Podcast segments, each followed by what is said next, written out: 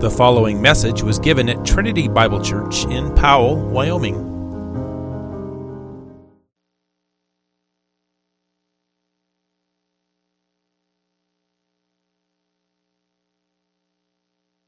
Buddy seat. Speaking of seat, I'm gonna be sitting on a stool. I did something with my back yesterday because I'm aging and uh, mow the yard and throw my back out. So um, I hope you don't mind. I hope it's not distracting. But we are going to be looking at Proverbs 17. So if you open your Bibles to Proverbs 17, looking at verses 15 through 28 this evening. Proverbs 17, verses 15 through 28.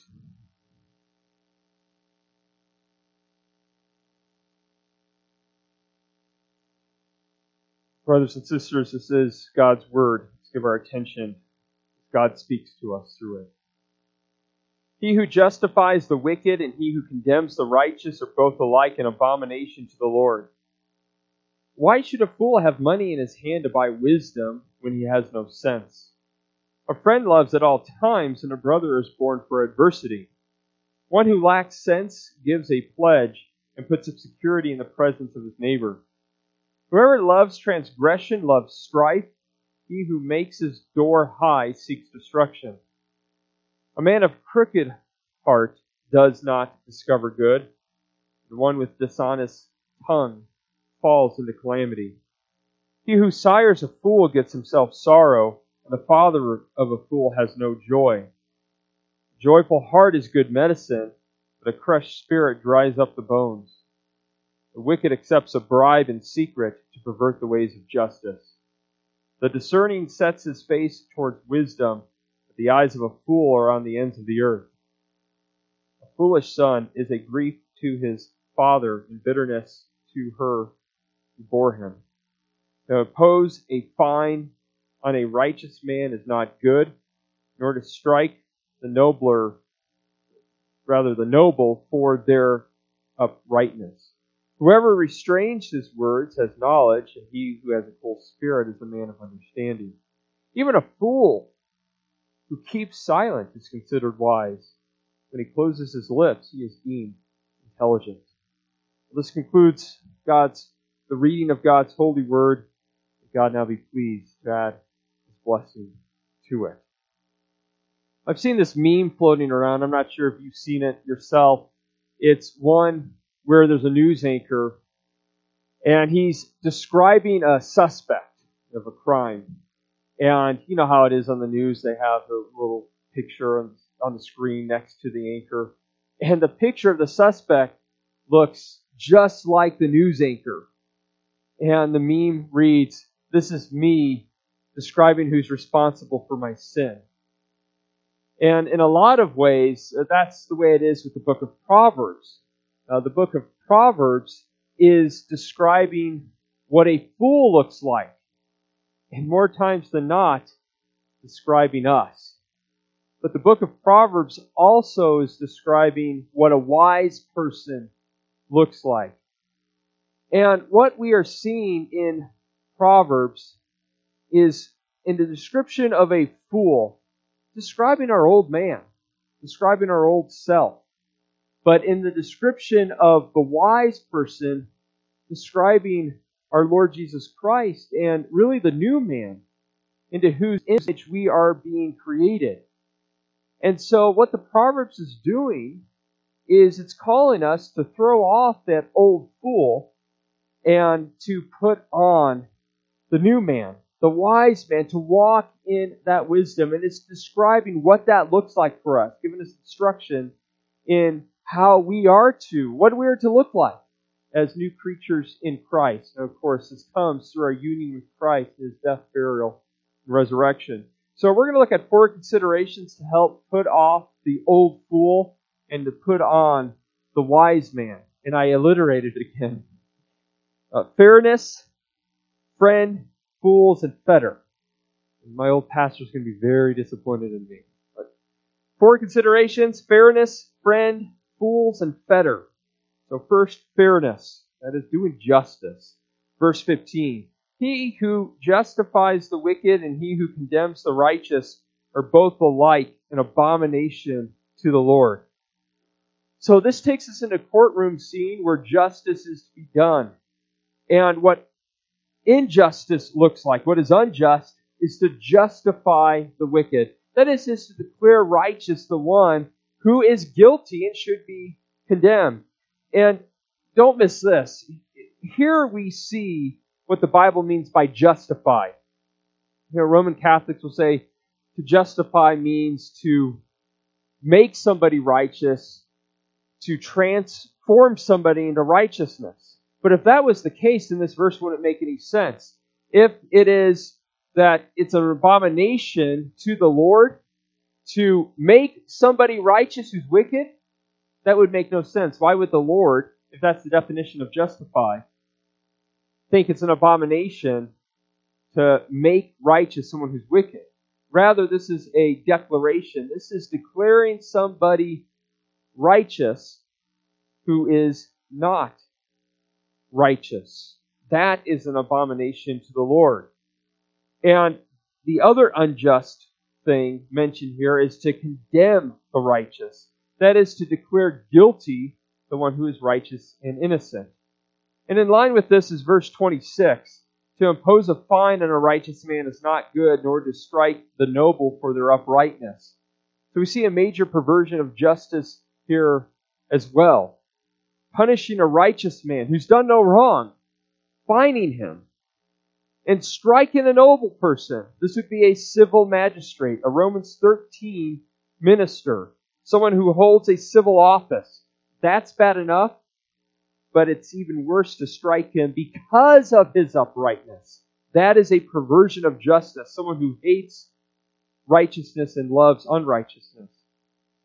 And the love of money also plays in. Verse 23 The wicked accepts a bribe in secret to pervert the ways of justice. This is a person who could be paid off to render a verdict. Money or material possessions for gifts to render a verdict is not someone who loves what is right. To pervert justice, especially in justifying the wicked and condemning the righteous, is an abomination to God. It is not reflecting his righteous character. Because God is a God of justice and righteousness. He hates all injustice and unrighteousness. Now, you may be saying, wait a minute. Isn't this what God did to save us? Didn't God condemn a righteous man, the Lord Jesus Christ, his only begotten Son, on the cross to cancel out our sins? Doesn't Paul say in Romans 4 5 that God is a God who justifies the ungodly, literally justifies the wicked, which is exactly what Proverbs 17 15 says is an abomination to the Lord. In the gospel, God condemned a righteous man, Jesus. And he justifies the wicked, us. But if it's an abomination to the Lord, why does he do it? How do we reconcile these? Well, first off, Proverbs is talking about normal circumstances in civil society. It is a perversion of justice to acquit those who, who should face punishment and to condemn those who are innocent. It was wicked for the Jews to do what they did in condemning Jesus, a righteous man. But it was according to the plan of God all along to condemn Jesus, the righteous one, and justify us, the wicked one. So, how can God be the one who does this, as Scripture testifies to? Well, this is where it's important to understand federal headship. It is representation. God sets up a representative to represent a people. The first one was the first Adam. We got credit for his sin. He sinned, we stood condemned. In God's wisdom, God decided that representation, that once man's actions would represent a people. If Adam would have obeyed, we would have all received eternal life. And of course, nobody would complain about that. But because he did not obey and fell, and fell into sin, Romans 5 says that one trespass led to condemnation to all of us. But thanks be to God, he sent another Adam, his only begotten Son, to be the representative of his people. And he was the one who was born of a woman, born under the law, and obeyed the law perfectly in our place, fulfilling all righteousness. And as our representative, because he is our representative, we get credit for this righteousness. This righteousness gets imputed to us by virtue of federal headship. And so we are justified by a very real righteousness, an actual righteousness. And that righteousness is not our own, but Christ's righteousness, which we get credit for because he is our federal head. This is the way God has set things up in his creation. And he, as our representative, got credit for our sin. So he gets condemned for very real sin, our sin. And because of federal headship, because of imputation, because he gets credit for our sin before he gets condemned, and we get credit for his righteousness on the basis of which we get justified. Because of that, God can be both just and the justifier of the ungodly one who has faith in our Lord Jesus Christ. So there's real righteousness that undergirds our justification.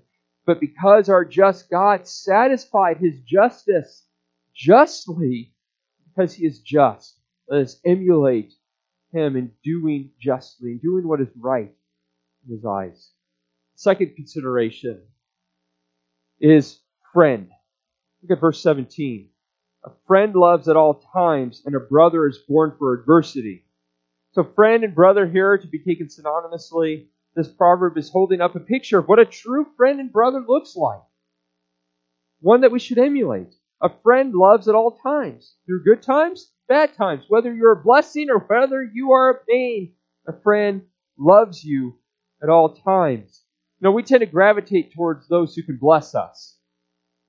We want to be around those who are enjoyable, those who don't cost us anything, those who aren't a sacrifice. We're, we're drawn towards the familiar because the awkward uh, makes us uneasy. And when things get hard, when that person ceases to be a blessing, we want to withdraw. We want to stay away from that person. However, here God's word says a friend is one who loves at all times, not just when that person is a blessing or can reciprocate blessing, but also when a person is difficult. You know, I read a story of a young couple named Ian and Larissa, and they were uh, courting, and they've been courting for a while. They're planning on getting married, and Ian was this this intelligent, handsome, strong young man, very uh, attractive to Larissa. However, Ian got into a serious car accident and ended up with a traumatic brain injury. And so this intelligent, handsome, funny young man was no longer intelligent, was uh, not even able to spoon feed himself. He needed to be helped 24 hours a day, seven days a week. But nevertheless, Larissa decided to marry him, knowing the risk that, well, knowing that she would have to give up a lot having children, and that he would not be a blessing back uh, to her in the normal way uh, that uh, many marriages are. But nevertheless, she was a friend to him, and she loved him through that adversity.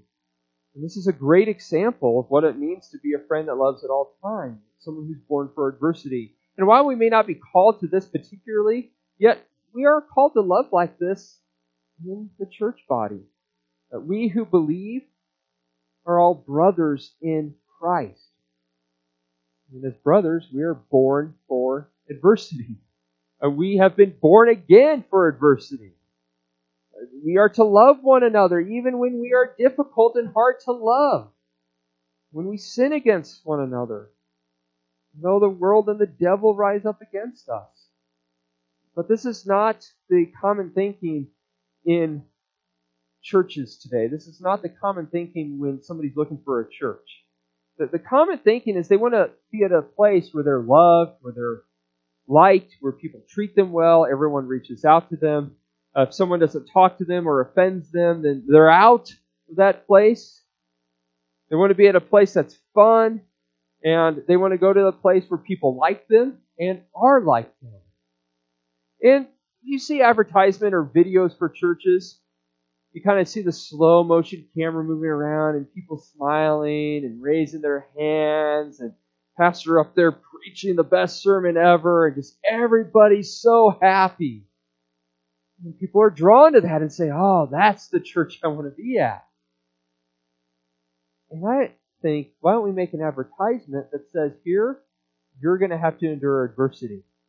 You're going to be need, you're going to need uh, to endure adversity. Are you made for that? You're going to have to endure when people offend you. You're going to have to believe all things, bear all things, hope all things, endure all things. Our mindset in coming to a church is that we need to persevere in adversity. We need to love at all times. After all, is this not what our ultimate friend and elder brother did? Did he not love us at all times? When we were sinners and enemies, he gave himself up for us. He was born for adversity, to bear our sin, to bear the curse upon himself his whole life. So we should seek to be friends like Christ, who love at all times and persevere in adversity. But there are limits. Verse 18. One who lacks sense gives a pledge and puts up security in the presence of his neighbor. So, again, giving a pledge, putting up security for a neighbor is to say, if this person doesn't pay their debt, I will be responsible for paying their debt. Proverbs has already warned against this. It's foolish to take on this type of responsibility and potentially lose your home. Taking on a responsibility that can cause you severe consequences for you and your family is foolish. Now, neighbor here in verse 18 is the same Hebrew word for friend in verse 17. Neighbor in verse 18 is the same Hebrew word as friend in verse 17. So verse 17 says, A friend loves at all times, and then verse 18 says, Whoever puts up security for his friend lacks sense. So while we do love, we are not obligated to take on responsibilities of our friends in an unwise or potentially devastating way that may cost us and our family dearly. Thanks be to God that Christ was called to something different. He was called to take on our debt as a surety, be responsible for our debts, a debt that He did pay on our behalf. Third consideration. So, so far we have seen fairness. Second, we saw friend. Third, fool. This is the old man that we want to put off. And there's several verses uh, here that describe what a fool looks like. So jumping back up to verse 17. Why should a fool have money in his hand to buy wisdom when he has no sense? So what this verse is talking about is you have a fool who has the ability to get an education, to study, to learn, to pay somebody to teach him, to buy books for learning. But though he has money to do that, he lacks sense. He will not desire to use his money towards that end, but instead will squander it on foolish pursuits. I think this applies in our day to, to parents spending a lot of money to send their kids to college. I think the kids need to first demonstrate a level of maturity and natural wisdom so that your money's not blown or wasted.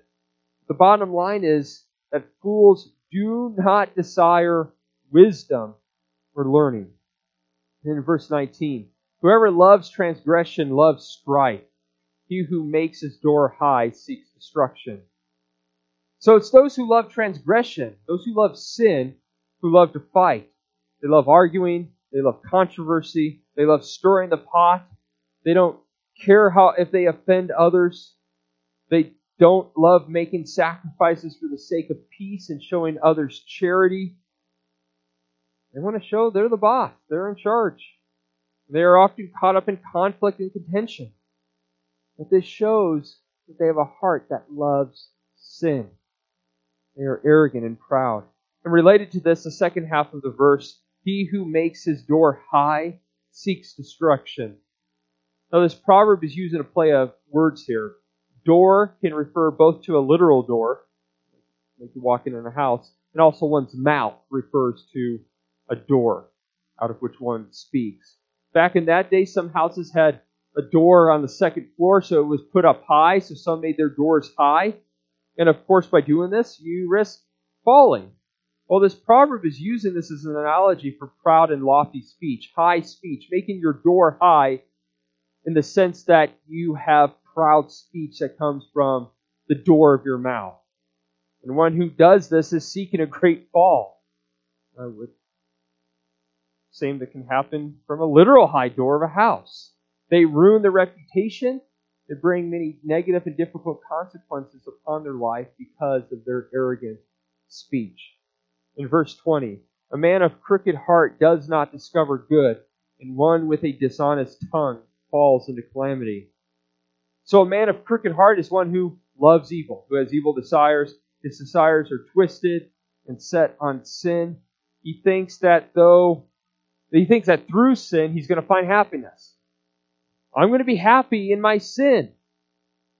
Serving and loving others is not where it's at, but my sin, that is where it's at. But the proverb says, though you think that, you will not discover good.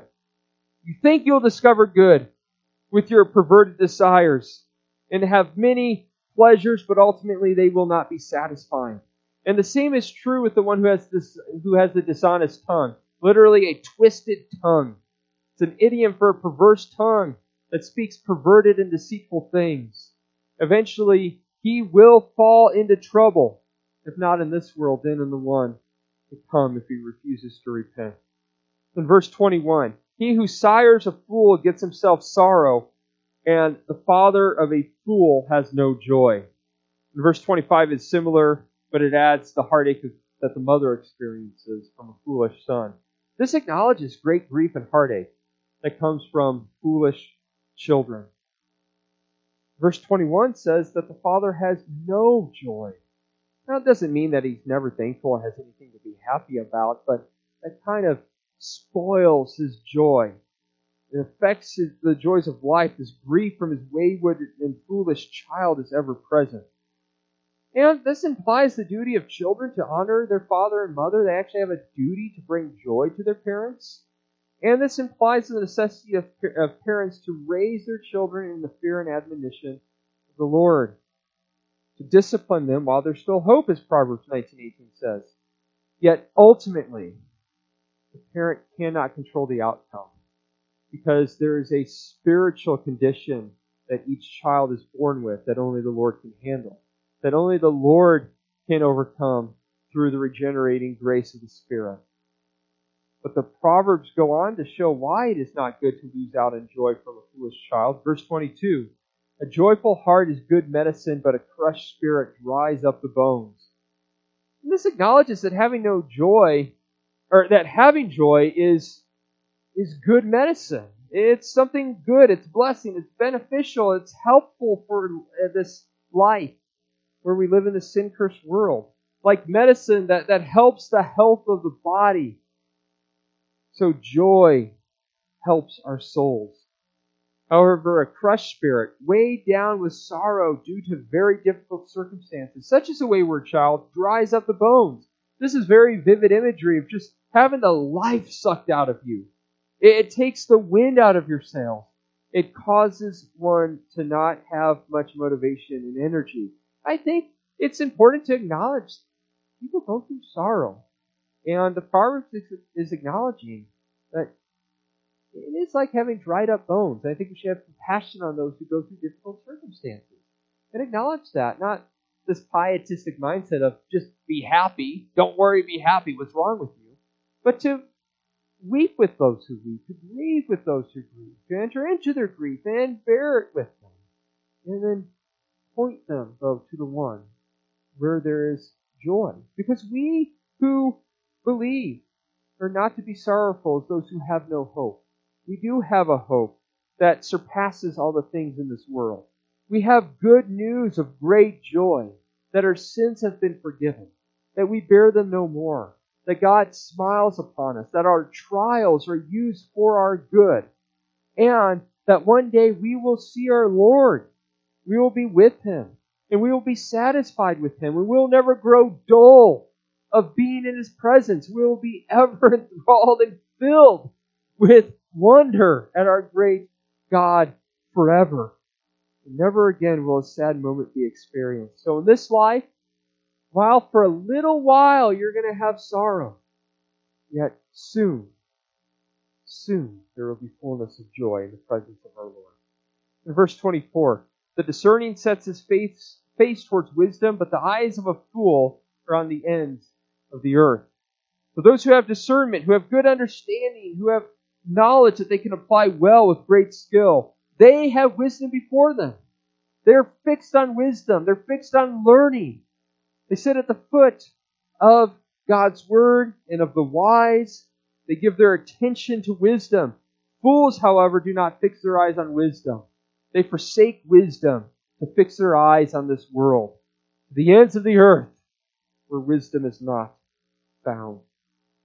Fourth consideration to help us put off the fool and put on the wise man. So we've seen fairness, we've seen friend, we've seen fools. Fourthly, fetter, particularly in our speech. Verse 27 Whoever restrains his words has knowledge, and he who has a cool spirit is a man of understanding. So we see once again that wisdom is found in speaking less. For where words are many, transgression is unavoidable. Restraining one's words means not only to not talk so much, but also to, to fetter them when provoked, especially when provoked. When you are criticized, offended, sin against, accused, etc., that is the time to hold back what you want to say. Now, this is why it is a man with a cool spirit as opposed to a hot and fiery one. One that has great self control and is not easily provoked, who has great understanding. One who is wise and knowledgeable, who understands God and has hidden his word in his heart, is one who has a cool, controlled spirit. who finds his identity not in his works or what people think of him, but in the righteousness of Christ. In verse 28, even a fool who keeps silent is considered wise. When he closes his lips, he is deemed intelligent. So it's encouragement to keep our mouths shut, to keep them more closed than open. The proverb here says that even a fool is considered wise if he keeps his mouth shut. This is the case that a fool can be considered wise and intelligent by keeping his mouth shut. And how much more a simple person or a person with wisdom? Putting a fetter on our words is wise. It is better to open our ears than to open our mouths. It is better to ask questions than to give answers. It is better to think that we have more to gain by hearing and learning than opening wide our mouth and giving our thoughts and opinions. May the Lord give us grace to put to death this old foolish man, to put him off, and to put on the wise man, created in the image of Christ, because this is who we are as those who have died with Christ, been buried with him, and have been raised with him to newness of life. Amen. Let's pray. Our Father in heaven, we do ask you would help us to apply this wisdom that we have learned from Proverbs, that we would be more and more like the wise man, being conformed into the image of Christ, and less and less like the fool that Proverbs describes. We ask for this help by the grace of Christ. We ask for your Spirit's power. Bring that conviction, to bring the power to do these things. That we ask this in Christ's name. Amen.